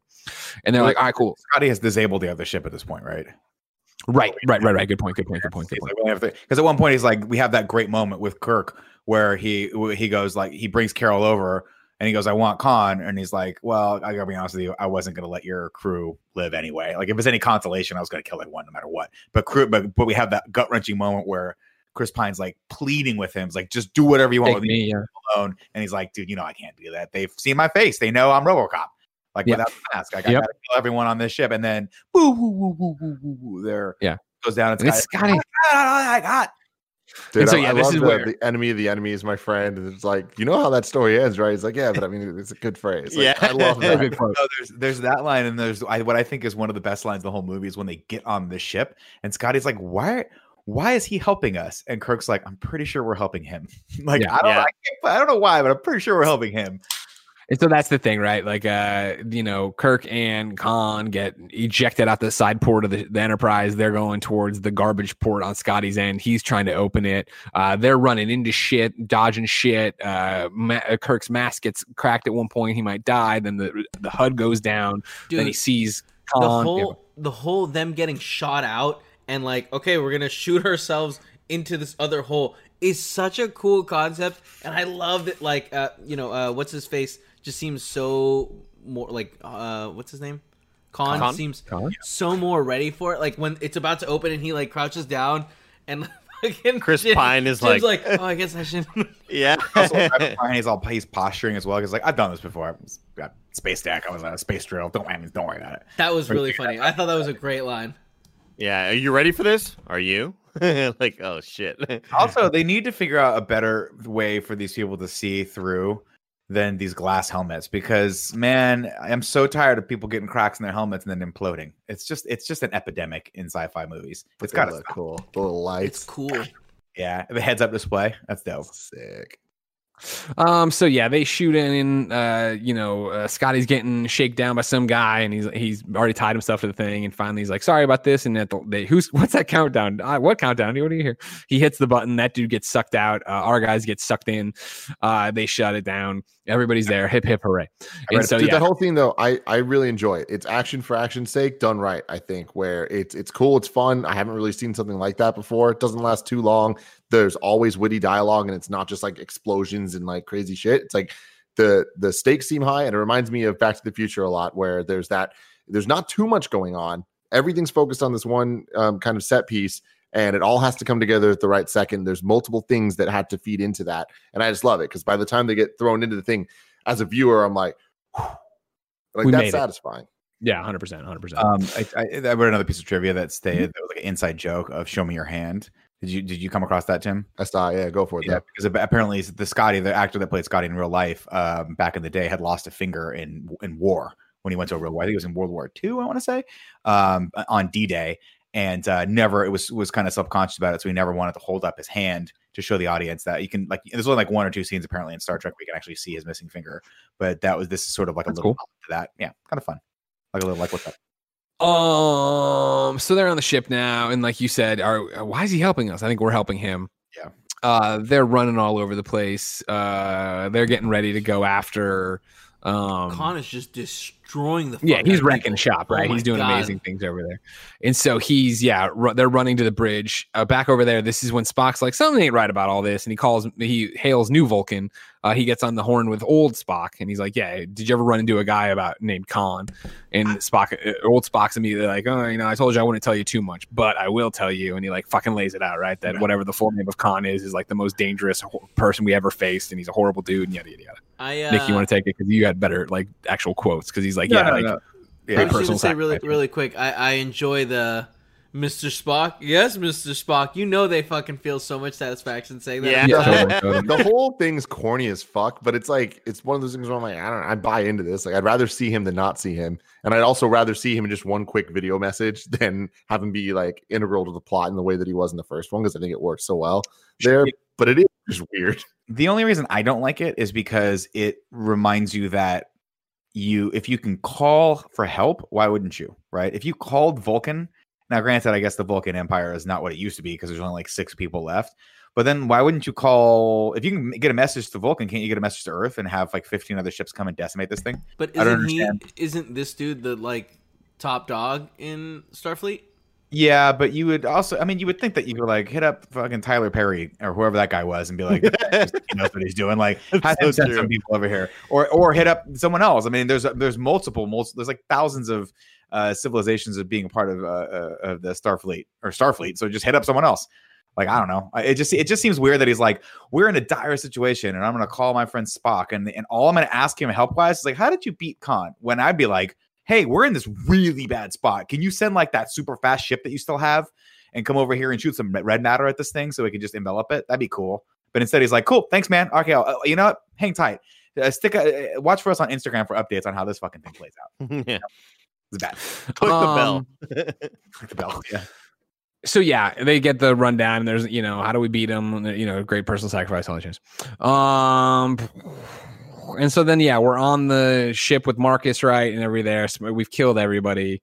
Uh, uh, we and it was remember when we got to when we get to the bridge, uh, and we get to everything settled. Uh, yeah, Kirk tells uh, Scotty to take down um, what's his face, uh, Khan, and so he does that. But Khan obviously is like fucking Terminator times a thousand, so he st- he gets back up. He kills Marcus here. Is that right? That's his face like, like oh frick- yeah, yeah, exactly, exactly. Yeah, yeah. Jesus. I like that. That's his signature move, just crushing his head. Right, he does. right, right, he right, tries right. to do it later to Spock, right? And I, and I and I love that like even when he's doing it to uh Spock there for a while, they still have those kind of bone crunching sound effects. It's like, wait, is his skull cracking? like get that checked out, bro. Like even though you won this fight, we still heard skulls cracking and shit. And so then they beam back to the Enterprise, or uh, Khan forces them back to the Enterprise, but they somehow they get back to the Enterprise. Uh, Spock back.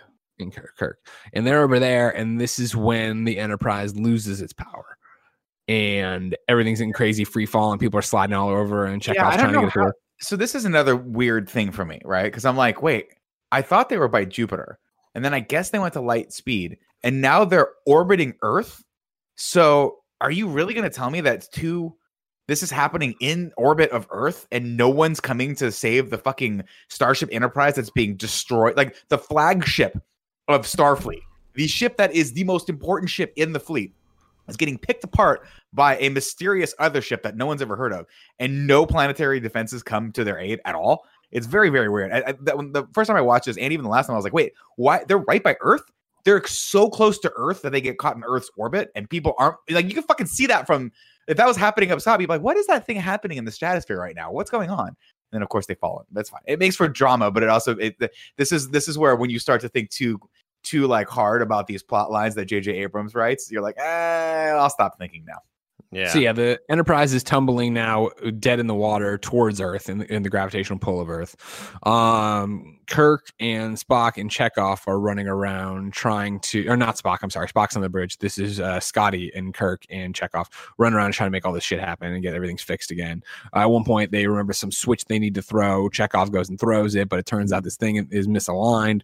So they run to that door that's got the big old radiation thing on it, and they have to realign things in there. And Scotty's like, "You can't do it. We can't do it. If we went in, we would die of radiation before we could even do it." And uh, Kirk's like, "That's why you won't do it." And he stuns him. And then he goes in there and he goes through. Punches him in the face. Punches him right in the Oh fucking dome. He does the Metal Gear thing, and he's getting all irradiated and shit. And he gets up there, and then just starts doing this really weird kick that doesn't seem like it's the right direction like for it- what I don't like this. I like the idea of it, but the it, it, it come at the wasn't. It wasn't Metal Gear. It's like Yeah. it should have Yeah, been. yeah. Like I Yeah. should have been like feeling something, and instead I was just kind of like, "Why are you kicking that way?" I didn't feel anything until like obviously the the death moment or Yeah, whatever. totally, but I totally. but leading up to that, I always think about punches that are thrown to intentionally knock somebody out and how just like how Hollywoodified it is where like what if he just punched him and he was like, oh fuck and he's like, oh fuck I thought I need to Andy, I didn't, I get- was- I didn't I knock was you out ju- the first time. I was like, just "No!" thinking. I was just thinking that. it always happens in movies that we just kind of like easily believe that one punch like knocked him unconscious. Like that's lucky for But, you. but That's also lucky it for you. knocks him unconscious forever, which is like always. That's always the thing that gives me anxiety when I see someone do that in a movie. I'm like, the dude's gonna wake up like three seconds. People don't stay unconscious for that long. If Yeah. they have serious, like they're That's going to a real bad. Real bad. like if you watch any UFC fight, someone gets knocked out, you get dazed for a couple seconds, and then if the person stops beating your ass, you pop back maybe in the next 10, 15 seconds. Maybe it takes you a minute or two to be aware enough to open the fucking door or like call someone else, but like beam him out of there. like, uh, get him out. Like, I don't know. I can't beam him out of there. I don't understand it. But whatever. But I do like I do like how he has to realign the warp coils or whatever, whatever the or I forget what the terminology was, but it, it does mirror what Spock had to do in Wrath of Khan, where Spock has to go in and he takes this thing off, and as he takes it off, like the I guess it's the warp core or something I can't remember, and then it just starts spraying him in the face with white hot radiation, and he has to reach in with gloves on and like realign some things, and then he puts it back on. I mean, of course, that's where they get warp power back and they get out of the Mutara Nebula as it explodes, and everyone's like, "Dude, we fucking won!" And then we get that moment where I think it's Scotty. He calls up to the bridge and he goes, "Jim, you better get down here." And he goes, "What's wrong?" He's like, "Just, just come." And it's like at that point is where I start crying, and I keep crying all the way until the funeral at the end. of Khan. Uh, I I thought the I know you guys just talked about this, but like the kicking thing, like man, it was really lucky that he was able to get it to move a little bit.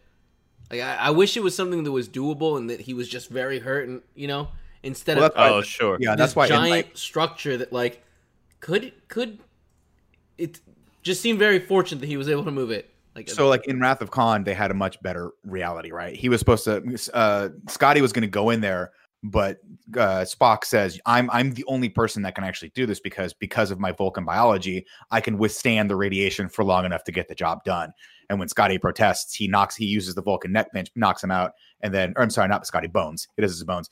Vulcan neck pinch, and then says remember and puts all his memories in him and then goes in there and sacrifices himself. And by the way, if you think this scene is at all sad, you will be gutted when you watch that scene because Spock when he's done is blinded by the radiation and he's got sores on his face and he stumbles and it's the saddest thing because as he's walking forward as jim's talking to him he hits his head on the glass because he can't see where he's going and then he just falls to his knees and the rest of the scene plays out like that and it's fucking gut wrenching It's not, it reminds me of Chernobyl. I don't like it one bit. Mm, Very much like mm, that, yeah. mm.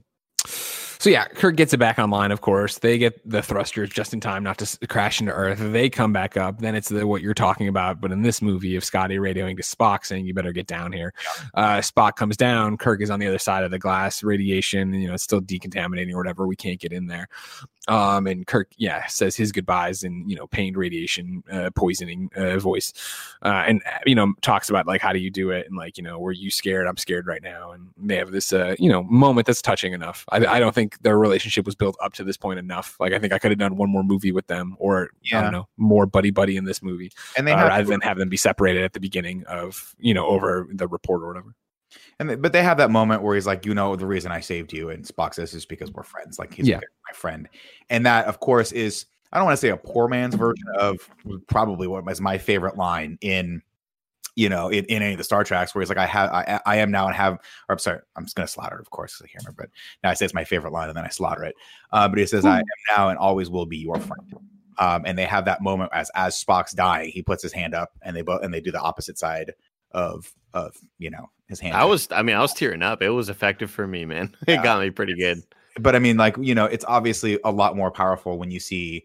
Not only were they in two movies together, but they were in two seasons of a television show together, and they had that time to to develop that rapport. Where at first, when first when Kirk first joins the ship in episode two, he's he doesn't like the Vulcan because the Vulcan's too logical. But then, of course, as they go on all these adventures together, they learn from each other and they become best friends. And so when he dies in Star Trek II: Wrath of Khan, you're like, wow, I re- that's a really really powerful moment.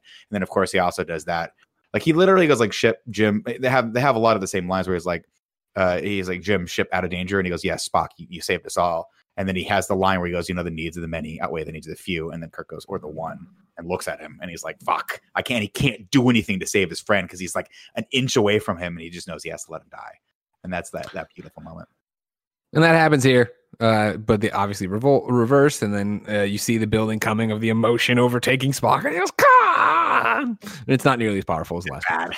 God, and they should put a little echo on it. Like he's in a big chamber, put a little echo on that. Put a little like old school, like outdated reverb. You know, when you go to get the reverb, Tim, in Premiere, and it says this is not you're not supposed to use this anymore. And you're like, that's the only one I know. I don't know how to use the other. Doing it. Yeah, I'm not using the new tools. I forget Still at this point, the had they already tool. had they already sent over the torpedoes without the people in and blown them up? Yes, I believe. Okay, so they had done that. So now you have Khan on the ropes, and he's pissed off, and he's gonna just fucking take this to Starfleet. And he tells, oh yeah, right.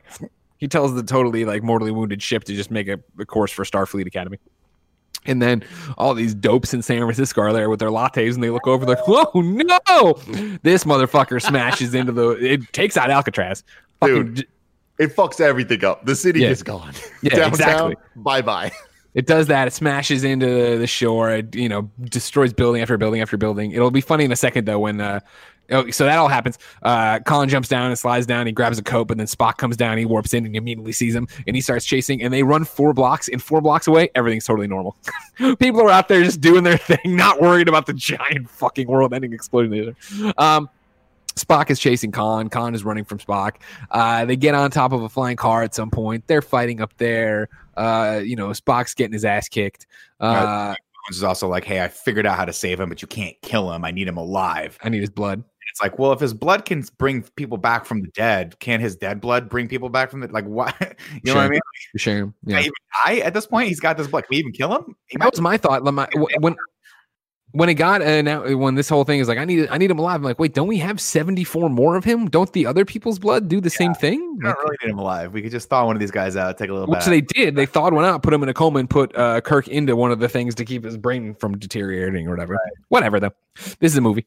Uh, they jump off one car, they jump onto another car. They're all beating each other up. Uh, exactly. Gamora comes down because she needs to get the blood or whatever, and Khan sees her, and he's like, eh, "I want to get you," and and Spock's like, "Fuck you, will." And then Spock gets the upper hand somehow, and then just starts pounding on his fucking face. Spock like rips off a piece of steel from the ship and hits him over the head with it while he's fighting with Uhura, Yeah. and like, and then he just gets on him and he just starts waylaying on his face. Yeah, Well, I think I Ah, think he get him alive. I think he had been weakened by all of the stuns that Yeah, she he shot was him, like, taking by the four gun. Like, yeah, because we saw him get knocked out momentarily with a stun gun, and I think he's just But his now adrenaline was pumping in this part, Yeah. so it just took a lot of stuns, and his body was just like kind of getting weakened to weakened, you know. It's cool. Anyways, yeah, they take him out, and then we get uh, instead of like we, the next scene is just Kirk waking up. He's been out for two weeks. They gave him a whole blood transfusion with Khan. Uh, Khan's a popsicle again. Um, everybody's uh, okay for the most part. You know, this is you're alive. I like how Bones like, are you having any like delusions of grandeur Yeah. or homicidal thoughts? And he goes, no more than usual. Yeah, yeah, yeah, that was funny. pretty fun.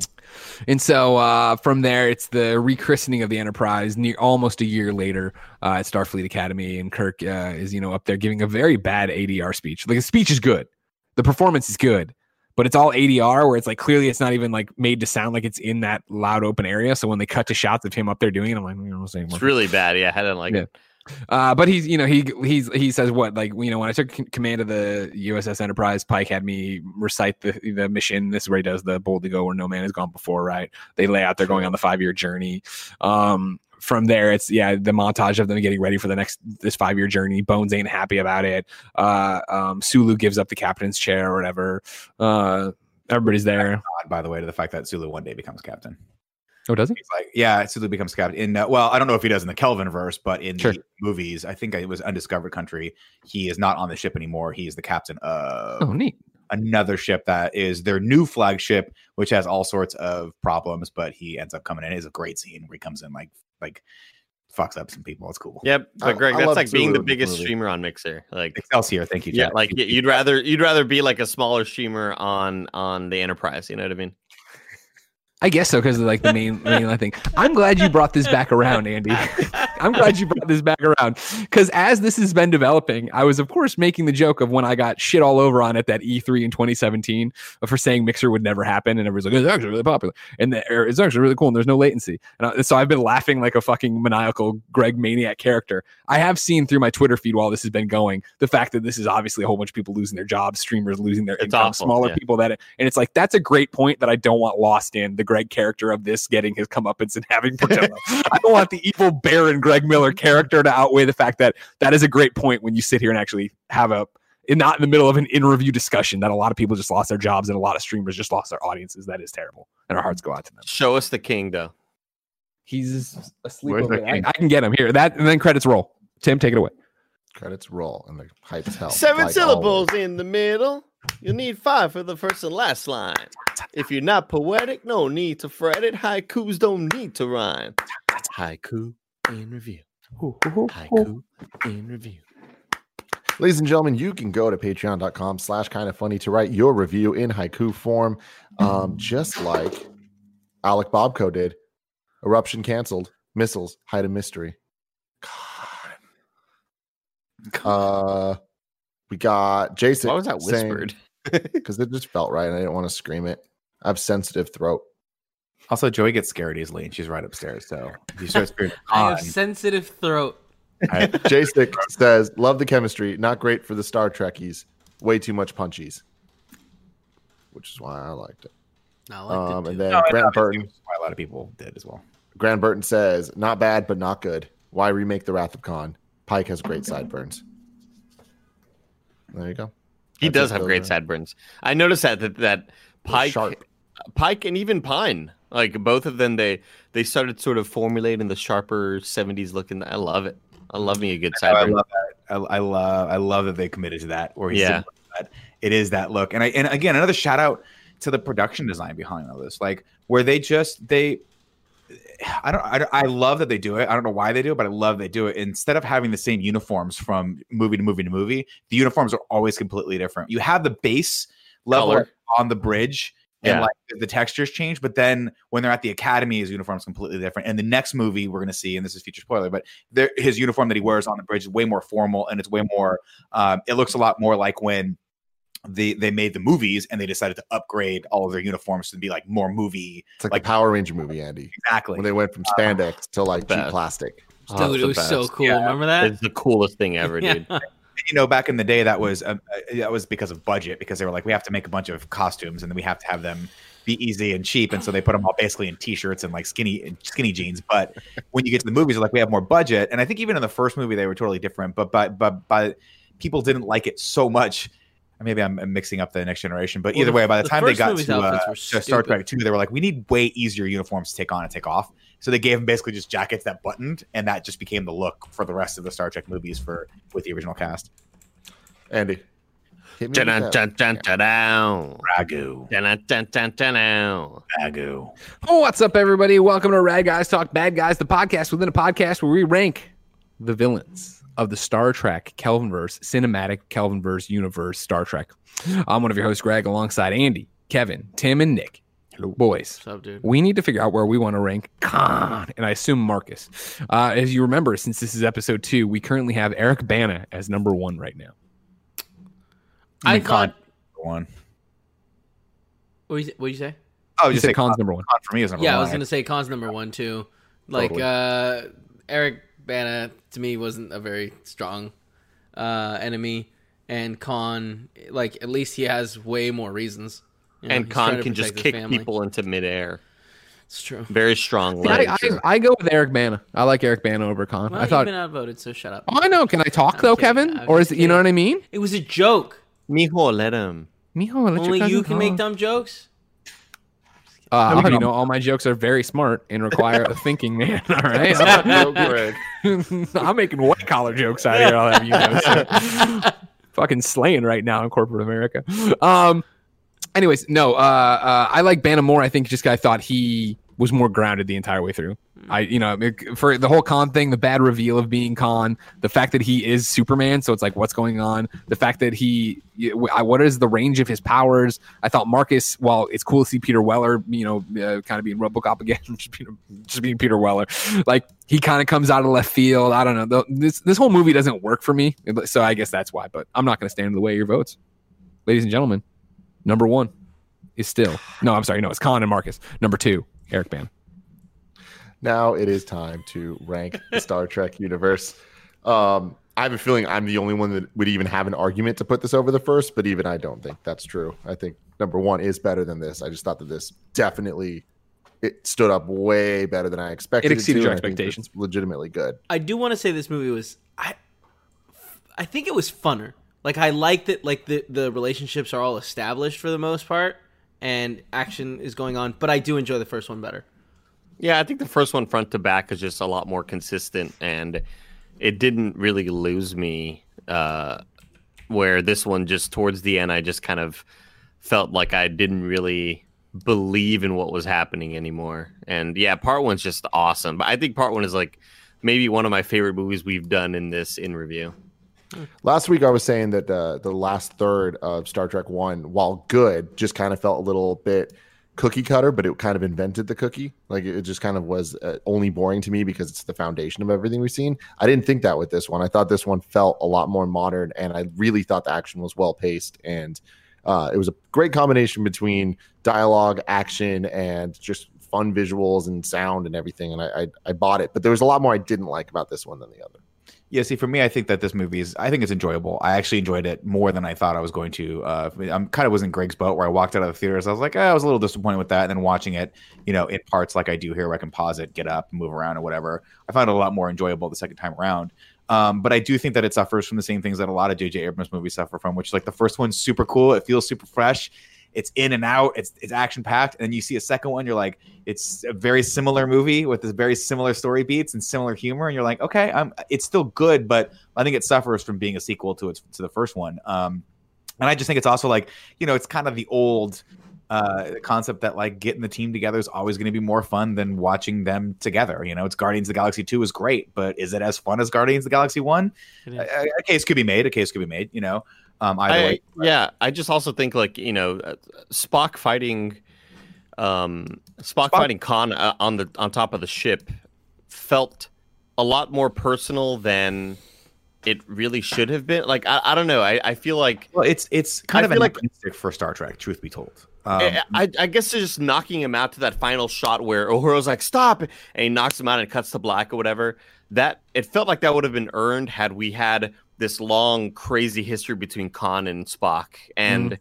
it just didn't. It never felt that way, you know. Well, I think also the thing that's disappointing about it is that, like, you know, whenever Star Trek is not Star Wars, And, and that's where you have to really start making the distinction. And that's why I think JJ was like, well, I want to bring more Star Wars elements into this. I want this to be more actiony. I want this to be more of a of less of a cerebral, more of an adventure movie. But the problem is when you start to have these characters that are nuanced and have more um, like intellectual sparring match with each other when you start having them be physical it starts feeling like a little a little thin.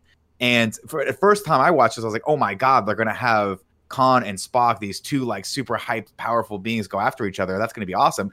And then when i watch these two guys that are supposed to be the smartest like two of the smartest like uh, beings in this world duke it out like like cavemen i'm like oh this is not as fulfilling as i want it to be. What is fulfilling to me is kirk outsmarting him and and then having to make a sacrifice to get away from him as he explodes in a nebula. That's a way cooler and I think more validating, although be way less hyped and way less, you know, action packed and lens flares coming at you uh, thing. But I think it's more fulfilling in the long run. It's it's clever, and I just appreciate shit like that more than what what this movie gave us. Yeah, and I- and I think the problem is as we go and we get more and more of Star Wars type type stuff, it'll be interesting to see what with what we look at where we go with Beyond because I've seen a lot of criticism of Beyond, but I've also seen a lot of people saying it's the most Star Trek Star Trek movie. So I'm interested to go back and watch it again and see if it actually feels more like one of the original Star Trek movies or if it does feel like because it's not J.J. Abrams, it's uh, Justin Lin, right, Mhm. Mm-hmm. directing it. So who was more actiony, but we'll see. Well, I'm looking forward to it. Yeah. But again, sorry, I've never seen it. I'm looking forward to it. We're doing that next week. Uh, anyone think that Into Darkness is better than one? Raise your hand. no. Current rankings: number one, Star Trek 2009. Number two, Star Trek Into Darkness. Uh, like I said, Friday, Lord of the Rings, Return of the King, extended edition, part one. Then next Tuesday, closing out Star Trek in review with Star Trek. Greg. Yeah. Thank you. Thank you very much for that. Uh, what are we going to do after that? I don't know yet. Uh, still tweet at me at Tim Gettys. Let me know. Got a couple front runners. Need to talk to the guys. Need to get some things going. But it's going to be fun. It's going to be exciting no matter what. Until then, Live long and prosper. Let's do Conjuring or